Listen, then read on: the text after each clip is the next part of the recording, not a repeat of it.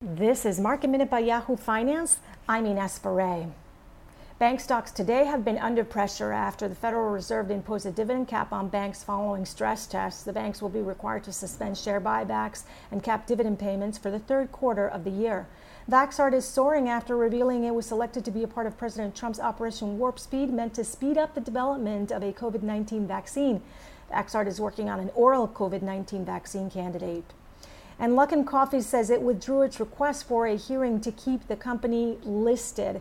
The Chinese coffee company will be delisted from the NASDAQ on Monday following its accounting scandal, which was revealed back in April.